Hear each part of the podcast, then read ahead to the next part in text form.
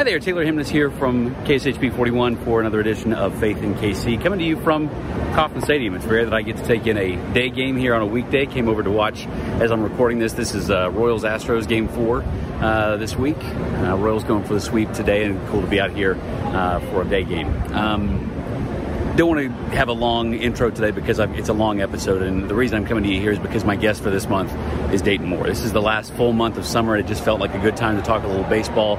And Dayton Moore has been GM for the Royals. Something good just happened uh, for the last 14 years, and he. Um, He's very public about his faith, and I wanted to ask him about it and have a great conversation. He's got a lot of interesting insight and things to say about his job in professional sports and how he juggles that with his faith, and I hope you'll enjoy it. As always, reach out to me uh, on social media Facebook, Twitter, uh, Instagram. You can find me, or you can email me at taylor.hemness at kshb.com. But for now, enjoy this next edition of Faith in KC. So I'm so thrilled to be joined today by Dayton Moore, general manager for the Kansas City Royals. Uh, Dayton, thank you for your time this morning. I know you're a busy guy as we record this. We just got through with the uh, trade deadline last week, so it's a very busy time of the season for you. So I appreciate you taking some time. Absolutely, Taylor. Great to be with you. So let me ask you this: uh, I know you were you were raised in Illinois, right? And you were born in Kansas but raised in Illinois. Is that right? I went to high school in Illinois. Yeah, I was there okay. for four years, and and actually um, was uh, was born in Wichita. My mom, yeah. and, my mother and father uh, grew up in that part of the world, and um, uh, but my dad got out of the service. Um, he took a job actually with Beechcraft, right there in Wichita, and then um, as he uh, attempted to better our lives, we we bounced around quite a bit. Lived in Florida, Memphis, Tennessee, um, uh, Illinois, as I said, and then uh, Virginia. That's where my wife and I met in Virginia, and and so it's it's been a fun journey. Was church part of growing up for you? Did you ever and all those places were you always looking where are we going to go to church? Was that part of the discussion? Faith, faith was um, was a big part of our family. Uh, I wouldn't say it was uh, as consistent as it, it probably could have been. Um, again, my father traveled a lot. Uh, he was very consumed with his work he was definitely the spiritual leader of our family. When he was home and when he was around, uh, most of the time, you know, we would be in church. Um, as my mother was uh, raising three young people and uh, young kids, and, and she worked outside the home at, uh, at periods of time, as uh, you know, and, and, it was kind of uh, out of the norm at that period of time uh, very few women did work outside the home, and, and right. mom took jobs, uh, you know, uh, hourly jobs, minimum wage type jobs, but it was what was required uh, to support our family. And so, as we all know and understand and appreciate, um, when families are busy, when uh, there's uh, a lot of things going on outside the home and sometimes of the uh, the really really important things like family dinners and and being in church together, whether it be on Sundays or Wednesday nights or being a part of youth groups or youth camps or mission trips, and you know some of those things get neglected because of the busyness of of our lives. Uh, you know, I just know that as I reflect back on how Marianne and I raised our children, I mean, uh, I'm thankful for everything that we went through, and Marianne uh, and I made an advanced decision before we actually got married that that she was going to stay home with the children. Uh, and I know how difficult that was um, in raising our children and the strain that that put on us with her being in their lives every single day. So I've got great respect for for uh, you know parents that uh, when both parents work and and again some of the strain that uh, yeah. put families. But when I reflect back, I mean, there's some things that that we would have done different. Uh, you know, we would have made sure that we spent more time around the dinner table, uh, not letting the uh, demands and the activities of our children really interfere with our family time and our togetherness. Uh, I would have made sure that uh, you know we we didn't miss you know some of those those things because we were scattered a lot yeah. Uh, growing up, you know, with our kids. So, what's the first? I'm sure you grew up playing sports. What's what's the first memory that you can think of of faith and sports intersecting a, a, prayer before a baseball game with the team or something like that do you do you remember a time where it stuck out to you that this is the first time that these two these two paths have intersected? Yeah, probably more so when I was uh, when I went to junior college um, in in Garden City, Kansas. Uh, as I said, I, I, graduated from high school in Illinois. Um, I was actually going to go to the University of Missouri at Columbia, um, and uh, a scout by the name of Larry Smith um, uh, saw me at a tryout camp, and he asked me if I'd be willing to go to a junior college uh, where he felt I would develop a lot better. Uh, I decided to do it and then being away from from home, uh, involved with a community of, of young players that were all away from home. I think my faith became more real to me then, uh, being involved in Bible studies, and we had several players that were uh, living their faith, and um, you know, I, I joined in. Live, living and working in professional sports as you do, and and being in sports all your life, can you can you put a a descriptor? Can you put your finger on where you think just overall? And obviously, there's a lot of faiths out there and a lot of faiths represented in sports, but where where you see people being able to carry both those things, the people that you've been around in sports that are people of faith that also happen to work in professional sports. How how do you see most of those people carrying both of those things? Well, I think it's uh, I think the most important thing is to be transparent uh, about what you're dealing with, what you're experiencing. Uh, we're human beings. We're going to make mistakes.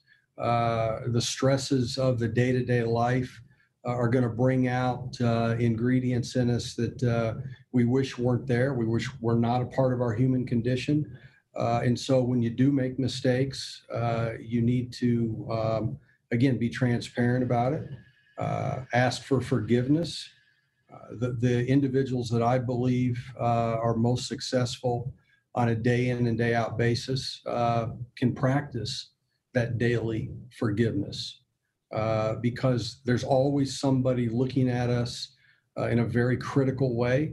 Uh, they're, they're judging us in ways we wish uh, were not there. I've learned that people are looking at us really in one of two ways every single day. They're looking at us with a critical eye or a critical spirit. And thank God for those people that are looking at us with a critical eye.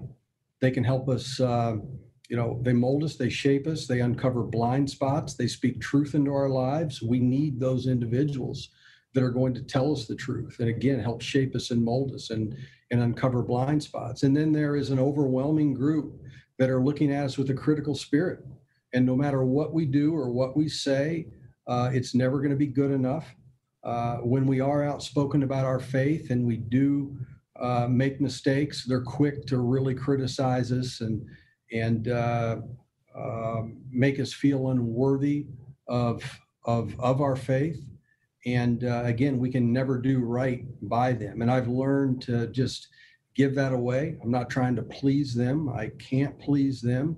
Um, I've learned to uh, just pray about it, give it away, uh, and again, it helps me practice that daily forgiveness. And Taylor, let me say this I, I've been in baseball my entire life.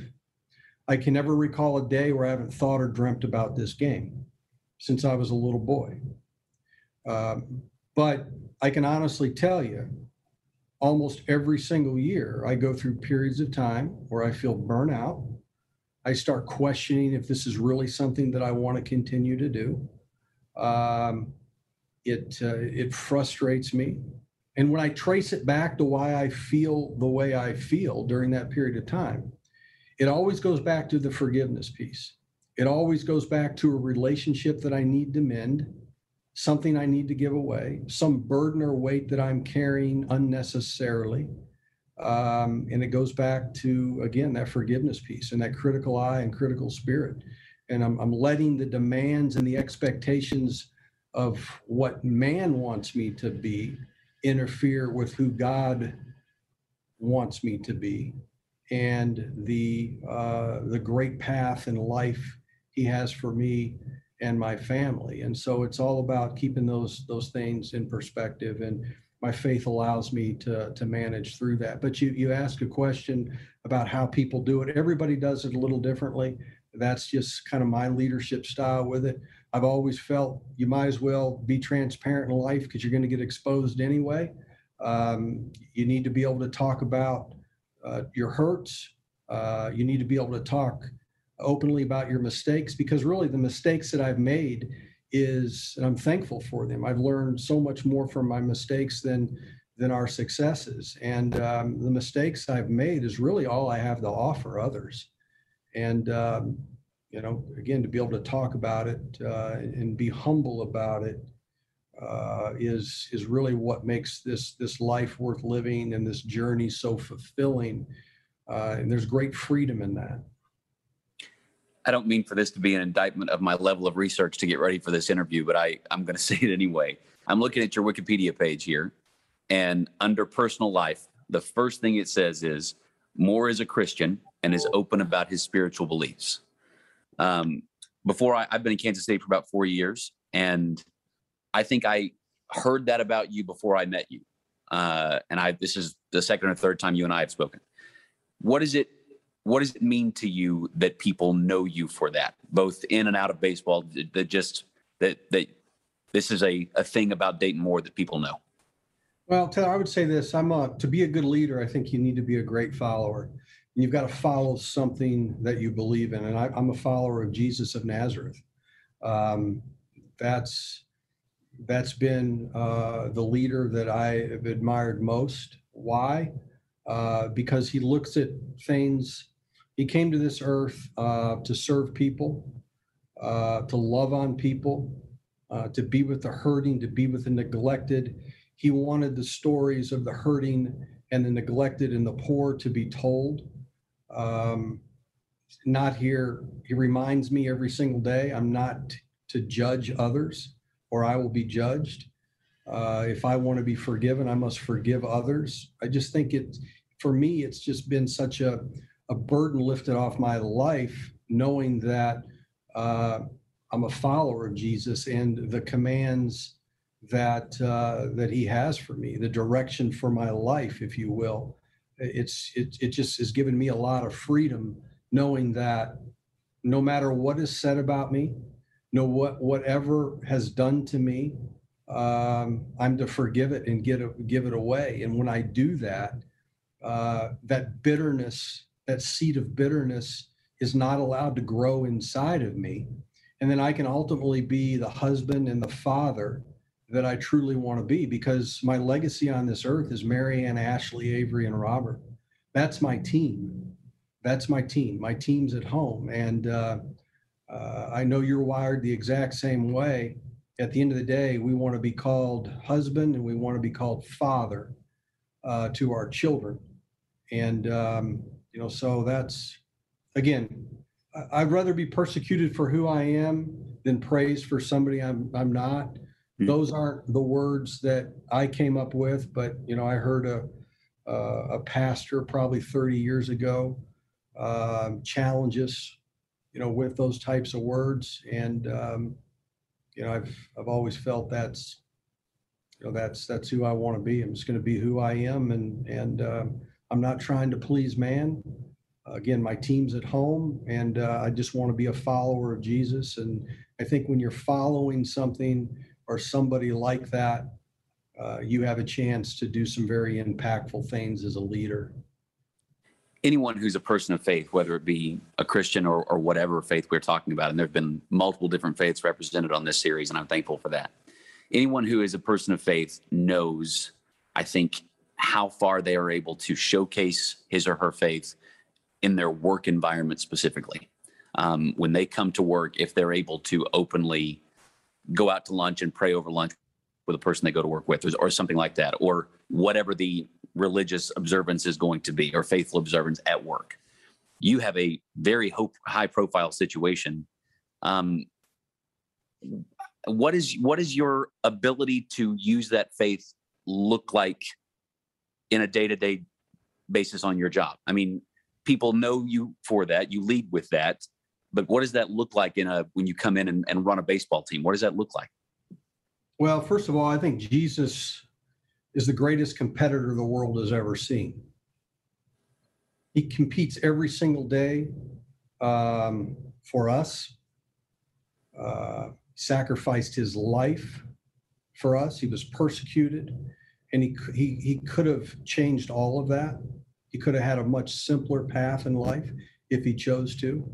And so I, I want to, I know that I've got to compete every single day for the love, admiration, and respect of my wife and my children. I've got to compete every single day for the love and the respect uh, of the people I work with, the people in this community, um, everybody that I associate with. I simply just want to be an encourager uh, to others. My faith allows me to do that. I'm not ashamed of that. I can't do that by myself, Taylor. Trust me. I'm as jacked up and I deal with the same things that everybody else does. And with many of the hurts and and and and uh, you know some of the I'm a fighter by nature. Uh, I want to win, um, but I've learned that I've got to compete the right way. And when you the what that means is you compete for everybody else and instead of yourself. And and and as i said before you know some people ask me all the time about uh, how do you motivate others?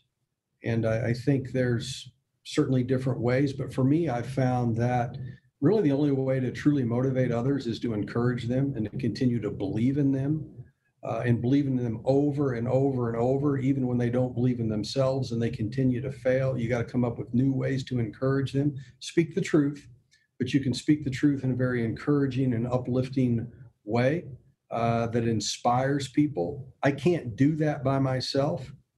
Um, uh, again, I'm a follower of Jesus, and Jesus set that example.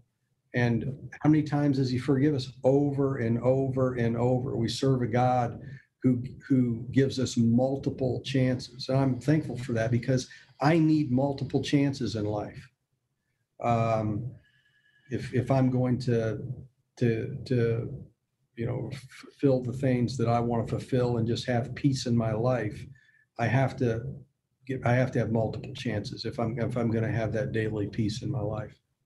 You've been a GM now for more than a decade with the Royals, but you haven't always been a GM in baseball. You've been a scout, you've been a coach, you've worked for other teams.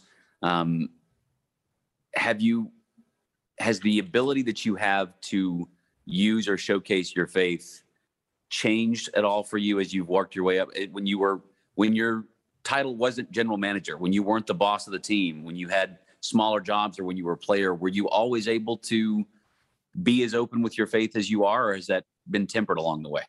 It's been tempered along the way. Um, you know there's times i wish i would have spoke out a little bit more and and um, you know, I, I think our, our oldest daughter, Ashley, is getting ready to go out on the mission field full time in September, and she's going to be moving out of the country. And she's going to be faced with a lot of different things. And, and so I've been studying a lot about missionaries and what they do and, and some of the persecution um, that they endure. Um, and I look at, you know, places around the world like China and and other places in, in, in, the continent of Africa where Christians are just persecuted and murdered and and a lot of people, not only Christians, but Muslims as well. I mean, there's so many Muslims being murdered in China and put in concentration camps in China. Um, and so I, I often wonder if I would really have the courage to speak my faith in in some of those environments. And um, I hope I would, but I, I just simply don't know. Um, you know, like all of us, you know, we're trying to get better every single day. Uh, we're trying to grow in our faith. We want to be better today and tomorrow than we were yesterday. Uh, I've found the only way to truly do that is to seek help, um, you know, from the studies and the management methods of Jesus and the teachings of Jesus that's that's how I've chosen to do it. And as I said before, it's given me great freedom and peace uh, in this journey. When I make mistakes, uh, when I go through times of trouble, and it also reminds me that when we do have success, um, that uh, it's a great blessing, and I don't deserve it. Other people have helped. Most of the time, uh, Jesus saved me from me because I wanted to do things in my own power. And even when I made decisions without his guidance through prayer, it worked out anyway. And when I trace it back and look, I mean, I, I realize that you know what, he kind of saved me from me. Yeah. He kind of helped me along the way, and I I don't deserve a lot of the success, you know that that we've had. A lot of people have helped. So it just reminds you, you know, one thing that that I do, I believe obviously in good and evil, and when you have a great day or you're doing exact doing really really well evil tells you the following he tells you how smart you are how gifted you are how talented you are how you deserve all of this credit you deserve a raise you should you should they should write articles and tell stories about you you're really really good at what you do you didn't need anybody else that's what evil tells you it's a lie it's a lie. And that brings out ego, that brings out selfishness. And nobody wants to be around selfish, egotistical people who are consumed with themselves. And then when you fail and you have a tough day, and let's face it, when we put our head on the pillow at night, very rarely are we able to reflect back and say, boy, everything went great today. No, we experience challenges. And the challenges of life are not getting easier for you and I and everybody else. But when you do fail, evil tells you you're not very good. They were right about you. You didn't go from the right to the right school. You don't have the right education. You didn't come from the right family. Um, yeah, all those mistakes you made, you're paying for them right now. You deserve everything that you're getting, all the failure you know, that's just the way it is. You're just going to be a regular old nobody in this world. I mean, that's what evil tells you. And it couldn't be any further from the truth. And so, what does Jesus tell us? Jesus says, when you do have success, share it with others, thank others, be humble, be kind. And I can honestly tell you, that is success worth living. When you're enjoying success genuinely with everybody else around you, there's no bigger reward. And then when you do fail, Jesus tells me, you're learning from this, you're getting better. This challenge is for your growth. Be thankful for this. And so, without those teachings, without the Gospels uh, reminding us and teaching us, I mean, I, I don't know how I would do it. I've done a couple dozen episodes on this series. We started this last year during the, I guess, kind of the height of the pandemic, and I so I've been um, open about my faith through this. I was raised in the Church of Christ. I continue to be a member of the Church of Christ, um, and have talked about that. So I say that to share this story. Uh, this was almost 15 years ago. I went out to uh, lunch with a colleague of mine who I outranked uh, at the station that I worked for. Uh, it was just he and I, and we sat down for lunch, and I did not pray over our meal or offer to pray over our meal because I didn't want to make him uncomfortable. And I was getting ready to pick up my utensils and he said, "Do you mind if I pray over our lunch?" And I I'll never forget that moment. And I remember thinking that was a real miss that I had there. You referenced there at the beginning of that last question I asked you, sometimes you could have been more open. Do you can you remember a, a moment like that in your career where you went, I could have been more open about my faith and I chose not to there and I was wrong to do that. Yeah, I mean, I've been in that exact same situation. Taylor, I've been in that exact same, same situation that that you described and um, you know, I've been thankful for those individuals that have stepped up in courage and and um, and led in that way and it's reminded me the importance of of leading and just again being transparent with with who I am. Um, but again, I, am I'm, I'm remind I'm not going to beat myself up on that. I'm just going to try to give it away. I'm going to try to get better. Uh, I'm going to try to move forward in a in a more uh, positive way, making sure that I am following and and and being thankful for for what we have and what we've been given. Uh, but yeah, there's there's a lot of I mean that happens to me truthfully on a daily basis. I mean, uh, you get so wrapped up in the competitive nature of, of this job and the and this uh, the um, demands of this job. I mean, it's 24 7, it's 360 plus days a year. Um, full transparency. Um, I'm watching our game last night. I'm listening to an interview um, by another general manager as he's talking about his team. And I'm also uh, reading uh, articles at the same time.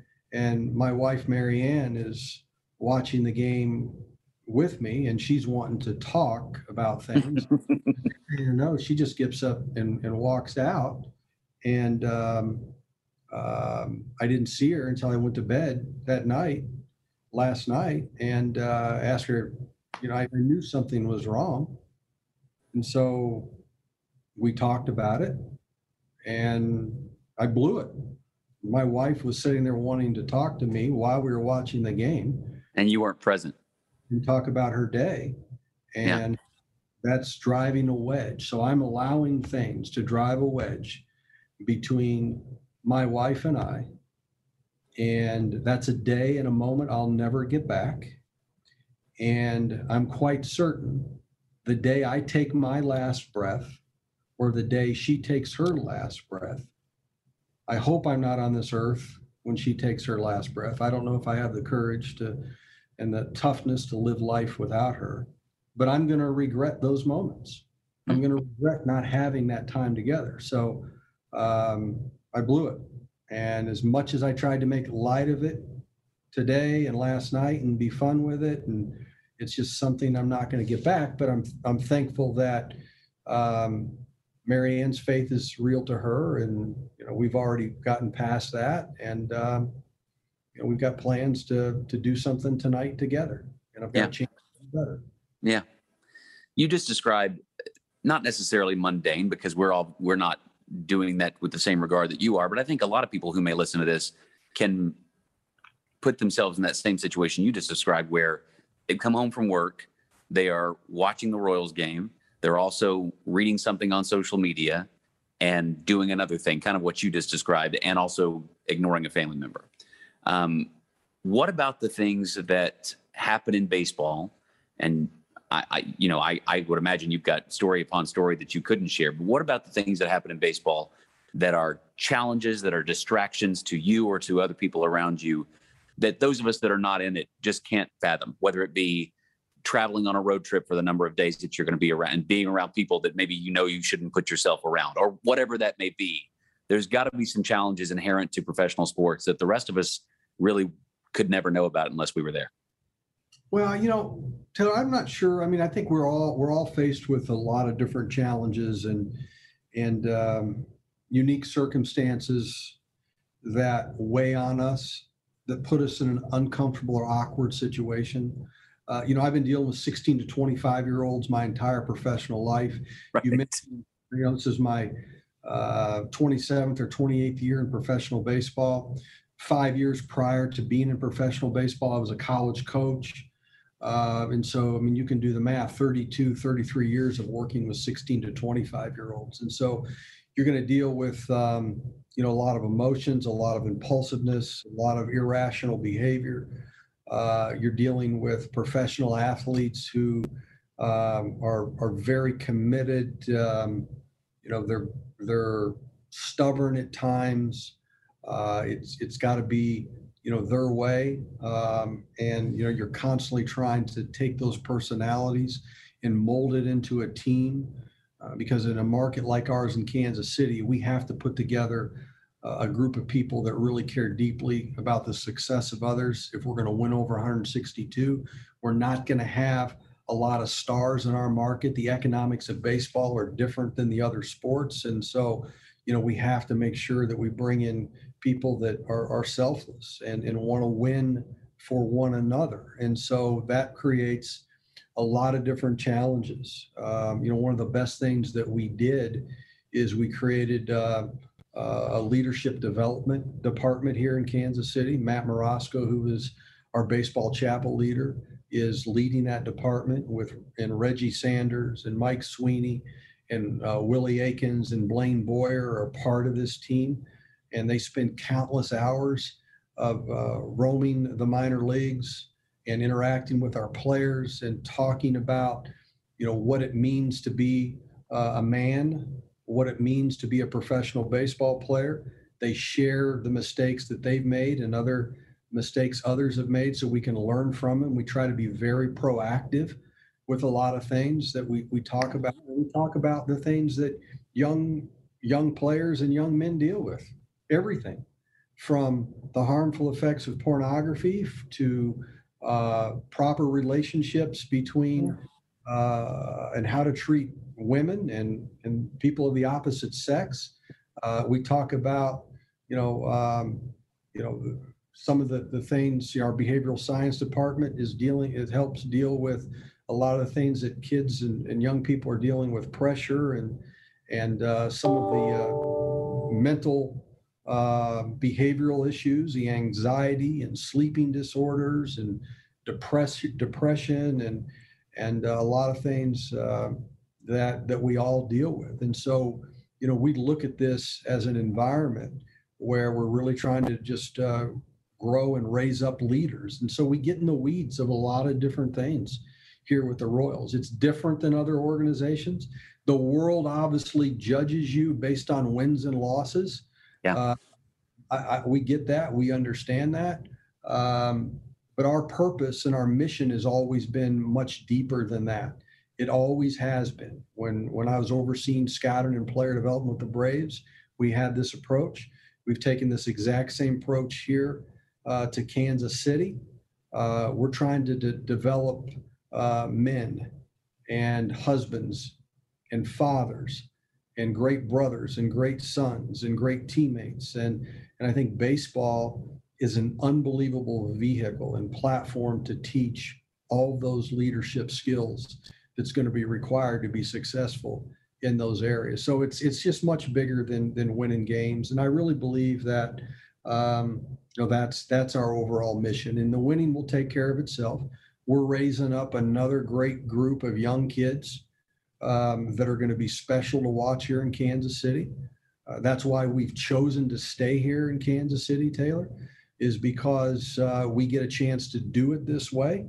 Um, ownership has allowed us to do it this way. They believe in our division and our, our vision and how we're raising up uh, these young men uh, to be leaders. And I just think it's so it's going to it's so impactful when it works. When it works and when it clicks, it's it's life changing for a lot of people.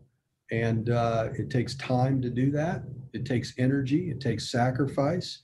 It takes understanding uh, and patience to do it the way uh, that we do it. But when it does work and it comes together, it's impactful and meaningful and life changing. And um, you know, that's that's how we've chosen to do it. You bring up that that rubber meets the road kind of thought process a little bit. That you're judged in wins and losses, and that's going to be you know, I, I, have I've, I've made some attempts during the course of this interview to equate your job to others, but there are some places where you just can't. The world, the world judges this on wins right. and losses. Right. That. That's what I was going to say. We all have our own wins and losses at work, right. whether it be 162 or not. But I want to ask this: um, that that idea of of where success, the worldly idea of success, has to happen in some cases. Would you? Do you think you'd still be able to do it the way you just described? if you didn't have a World Series ring on your finger, if you had not had the success here to say this way works. You mentioned it's a smaller market franchise, and and sports fans know that just doesn't happen very often for smaller market franchises, especially in baseball where it's not as equitable as some of the other sports. If you didn't have the ring on your finger, would would you still be able to do it the way you like to do it? Good question. Um, it, it's hard for me to answer that. I, I, I couldn't do it any other way because look, I've learned a long time ago, and if if there's any measure of success that I've had, it's because I really believe um, that. And again, it's not me. It's it's being a follower of Jesus. We've we've really, for the most part, desired and wanted the exact same thing for others people's children as we wanted for Ashley, Avery, and Robert. Or they're all everybody's a child of God. Everybody has value, everybody has worth, everybody has a future that can be one with full of hope and love and fulfillment.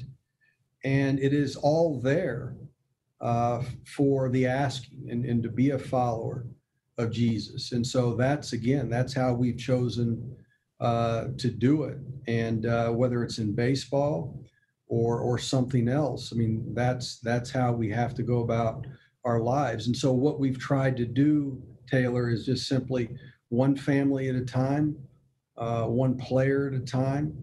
Uh, there's so many players that we've had a chance to impact uh, you know, with with the way we've done things that you've never even heard about, but are doing unbelievable things in their community, and they're great husbands. I mean, I got a, a text today from a former player who's running a business now, and he's going to be in Kansas City with some clients, and he he wants to meet up, and and nobody would even know his name except hmm. people in his community, and so those yeah. are the things that are, are making a difference, and so. Um, I, I don't know if we'd be able to do it or not. And I'm really not tied to that because I've been real, I've been happy in every job I've ever had in baseball. I was happy as a volunteer coach. I was happy as a, a paid college coach. I was happy as an area scout. I was really happy doing international work, uh, traveling all over the world where baseball's played. Uh, I was happy as a farm director, a scouting director, a personnel guy, a G. I mean, wherever. I mean, I'm I've been I've been happy in, in every job that we've had uh, in this game, and so I don't have to be a general manager to impact people. When you walk on the elevator, when you get on an elevator in the morning, and you greet somebody with a smile and an encouraging word, you're motivating them, you're helping them. Uh, when you speak positivity and life in somebody, and again, encouraging words, you're making people better. You don't have to be a general manager of a baseball team to do that. Um, everything, I own nothing. I deserve nothing. Uh, Jesus has given me everything and I deserve nothing. And uh, everything that I have belongs to Him. Our children belong to Him. Um, I'm simply, uh, as Scripture tells us, I'm simply a vapor and um, a very, very short window of opportunity uh, to live on this earth. Tomorrow's not guaranteed. I'm going to forget about yesterday, good or bad. Spiritual success from yesterday does not guarantee spiritual success today. Financial success yesterday does not guarantee financial success today. Relational success yesterday does not guarantee relational success today. Again, you've got to work for it every single day. You've got to compete every single day for the love, admiration, and respect of the people you care about, your family, your wife, uh, and you've got to be renewed and fresh uh, to be able to fight that battle every single day. And it is a, a battle that is worth fighting uh, for not only our children, but the future generations uh, you know, of, of our country. What about the opposite side of the coin? Have you had any instances that you can think of where a, a player said, I don't want to play for Dayton Moore because he's, I've heard that he's this kind of, he's, he's too clean or whatever kind of, I, I want to be able to live my life and not live under those parameters. Have you had another GM say, I don't really deal with Dayton? Not, not to me, but you know what, but, but see, that's the biggest misconception. So like we take we we want players who who have had issues in their lives. I mean, we're not we're not pushing a player away because they haven't had uh, they haven't they weren't grown up they didn't grow up in the faith or or they have a different belief or or you know they're struggling with whether um, you know whatever people struggle. I mean, we're not judging people. We're here yeah. to uh, first of all, it's about it's about your ability to play baseball. We've never traded a player based on their faith. We've never acquired a player based on their faith. Certainly, character is a big part of it, but there's a lot of people with great character and great moral judgment that don't have a faith walk, and that's okay. That's not my. That's not me. That's that's up to them. I'm not judging that whatsoever. My I'm going to love people and care about people, and um, and that's again as a follower of Jesus, I'm directed not to judge others based on who they are, mistakes they've made. Um, do I evaluate, uh, you know, what I believe is right and wrong? Of course. uh, but it's not. Trust me when I tell you, uh, we have a heart for those who are struggling. We have a heart for those who are hurting. We have a heart for those who have a difference of opinion, whether it be political, whether it be how they choose to live their life. We have a great heart for for them. Um, some of my closest friends have different political beliefs and different moral standards, and I'm not.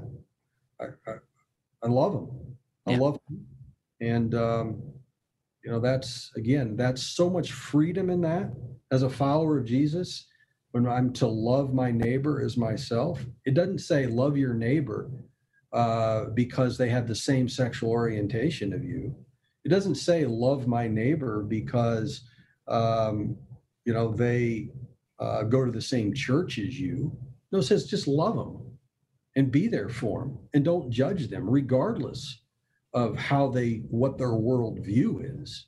Right. a completely different worldview, but that's that's my issue to deal with if I'm judging them. That's not their issue. That's my issue in life. Pull back the curtain a little bit for me. Just faith in in baseball not not yours necessarily specifically, but what what kind of acts of different people's faiths or the way that they worship or the way that they showcase their faith, even if it's not Christianity, whatever kind of faith a person carries in professional baseball that you see as you go around the league, as you visit other teams, you talk to other people. What what do you what do you see as people let their faith out a little bit uh, in professional sports? Because we see players cross themselves after or before a, a, home run or before a plate appearance or point up at the sky after a home run or something like that. But I think we all kind of wonder what's that look like maybe sometimes whenever the camera's not on? What's it look like? Well, I think I think professional athletes and people of faith um, deal with the same things that you know ordinary people deal with, or people that don't have a faith walk. I mean, we're all we're all experiencing most of the same things in life, maybe just at different times in our life. And we're all going to experience many of the same hurts and many of the same doubts, and we're going to have our share of successes and our share of failures along the way. We're going to have people that have believed in us and people who haven't believed in us. We're going to have people that have spoken harsh words to us and condemned us and wanted us to fail. And we're going to have other people that believed in us and we don't know how they believed in us. Um, but the professional athletes and people of faith make the exact same mistakes as everybody else. It's if you relate it to baseball, the mistakes that kids make in little league and the youth level, it's the same mistakes they make out here on the major leagues every sing, every single night. They make a lot of the same mistakes. It's just a little more consistently successful. They make the mistakes a little less often at the major, but they're this at the major league level, but they're the same type of mistakes. And men and women of faith regardless of where they are, they can be a very mature uh, believer in their faith or an infant in their faith walk. And we're all kind of dealing with the exact same things. Uh, and we're all, we all have those, those demons, if you will, that kind of creep in. And, um, uh, you know, and that's, that's the, the beauty of, um, you know, what we're going to experience when we're no longer breathing on this earth. I mean, we're going to be free from that. I believe that those that are that have a faith in Christ and have acknowledged what Christ came to this earth to do and the sacrifice he made for us uh, on Calvary, followers of of those gospels and that belief uh, are going to be relieved someday because of uh, relieved of those burdens because of not what they did not because they were great people, but because they simply just believed in the gospels of, of Jesus. And so there's just great freedom in that for me. I couldn't imagine trying to navigate through life without that. Far from perfect. I make as many mistakes as anybody else. I'm still trying to control my tongue in ways that are honoring of God.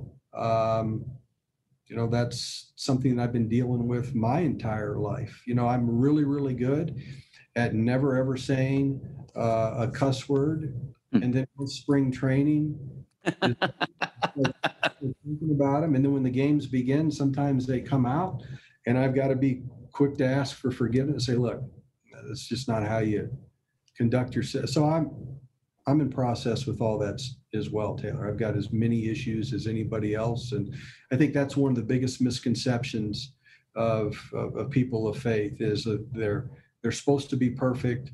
People look at them like you know they should be perfect. They act no, it's just the opposite. Look, I've got scars, I've got wounds, I've got things I'm dealing with like everybody else. I need people's forgiveness. I need people's grace. Um, and um, but I've got to be quick to own that, you know, when I do make those mistakes as well. So I'm familiar be- with that. I think every time I swing a golf club, I'm familiar with that phenomenon too. So I, I can I can put myself there with you for a second. You've been so gracious with your time. The last thing I want to ask you about before I let you go this morning is the idea of pressure. Um, there are literally thousands of Royals fans, not just in Kansas City, but out there all across the country and across the world. Um, there may be one or two or 10 listening to this one as we put this out that hasn't agreed with a thing, a move you've made in the last five seasons. And can't, I, Dayton Moore's got to go. Tell me about as you as you sit there at your desk in your office, um, how you how you feel it, how you process it. I I know you probably put immense pressure on yourself to do the job correctly, and there are people above you, Mr. Sherman, or whoever else in the organization that puts a certain amount of pressure on you. This is what we're hoping to do. These are our goals. But when there are that many thousands of people that you can probably feel and hear at a stadium on a given night, how do you how do you process that that level of pressure? Well, as I said earlier, this is what I've been doing since I was a little boy. Yeah.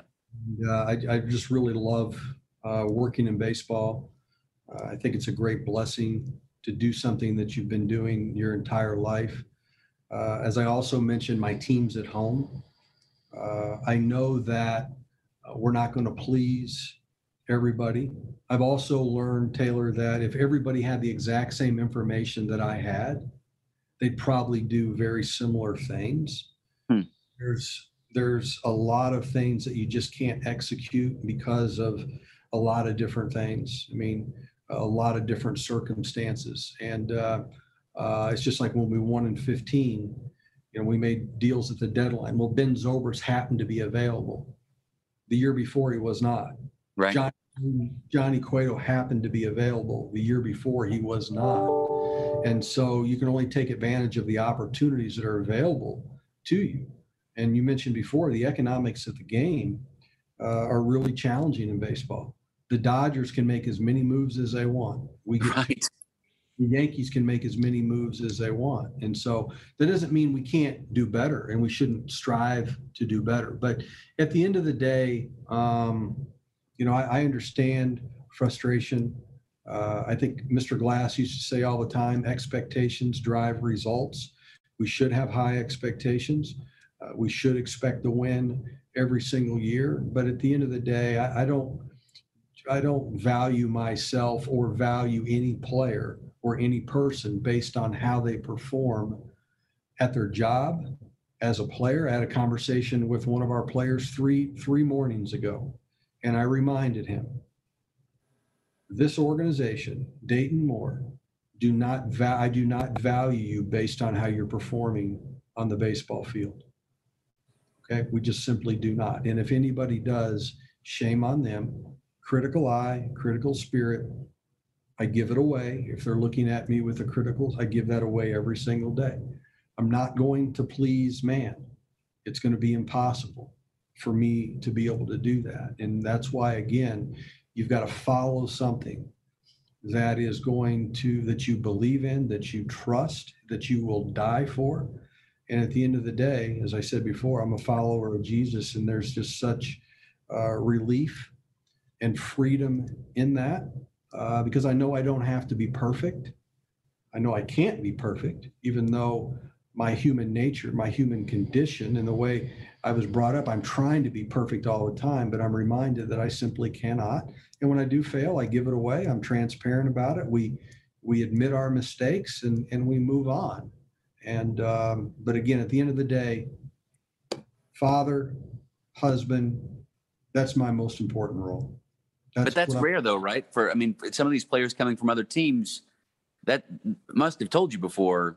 I've been told something very different if when I'm in a oh for whatever slump in another squad. Yeah, I, I hear that. I hear that. I hear that. And, and, and sometimes the criticism that we, that we receive is we're not as tough. We're not as hard on guys. Um, you know, we, we, we're not as transactional as we need to be. You know, the model will tell you that a market like ours should be a lot more transactional. In fact, we should be one of the more transactional teams in baseball because we're in a small market. And we're, we're simply uh, not. We're not one of the more transactional teams in baseball. But again, we believe that we get a group of people together, we grow together, we learn together, uh, we we fail together, we learn from our failure together, we continue to get better together. When you ultimately win, it is so rewarding because we did it the right way and we persevered you know, when I, when I met with our team in in October 16th of 2014, I met with our team in the clubhouse, and I said, "Congratulations, guys! You're going to the World Series for the first time in 29 years. We're proud of that." I said, "But what I'm most proud of is you guys did it the right way. When you were struggling and the fans were getting to boo you and the media was was on you pretty hard, you didn't lash out. You didn't alibi." You stayed together. In fact, you became closer together. You worked harder. You put your head down and you went to work. You did it the right way. You didn't complain. You didn't make excuses. You just went out and played together and supported one another. And by doing that, you've set an unbelievable example of, of how to be humble and how to do the right way. And you're being rewarded for that. And uh, you've inspired young boys and young girls and fans all across the world that follow baseball uh, the importance of just doing things the right way. And um, that's that's ultimately. I've got a picture of John Wooden in my office, and you know, John Wooden always would talk about the you measure success based on the effort you give and giving your best. And you know, I can honestly tell you that uh, we try very hard to give our best effort every single day for the good of our players, the good of the organization, the good of baseball, and certainly representing Kansas City. And at the end of the day, when our time is done here, uh, I want people to say that we treated people with kindness, uh, we cared about people, and uh, hopefully we we inspired young people to follow this game and we grew the game in our community and we represented baseball the right way. Dayton Moore, General Manager of the Kansas City Royals. Dayton, I, I can't thank you enough for your time this morning. Thank you so, so much for being on this episode of Faith in KC. Thank you. You bet. You bet.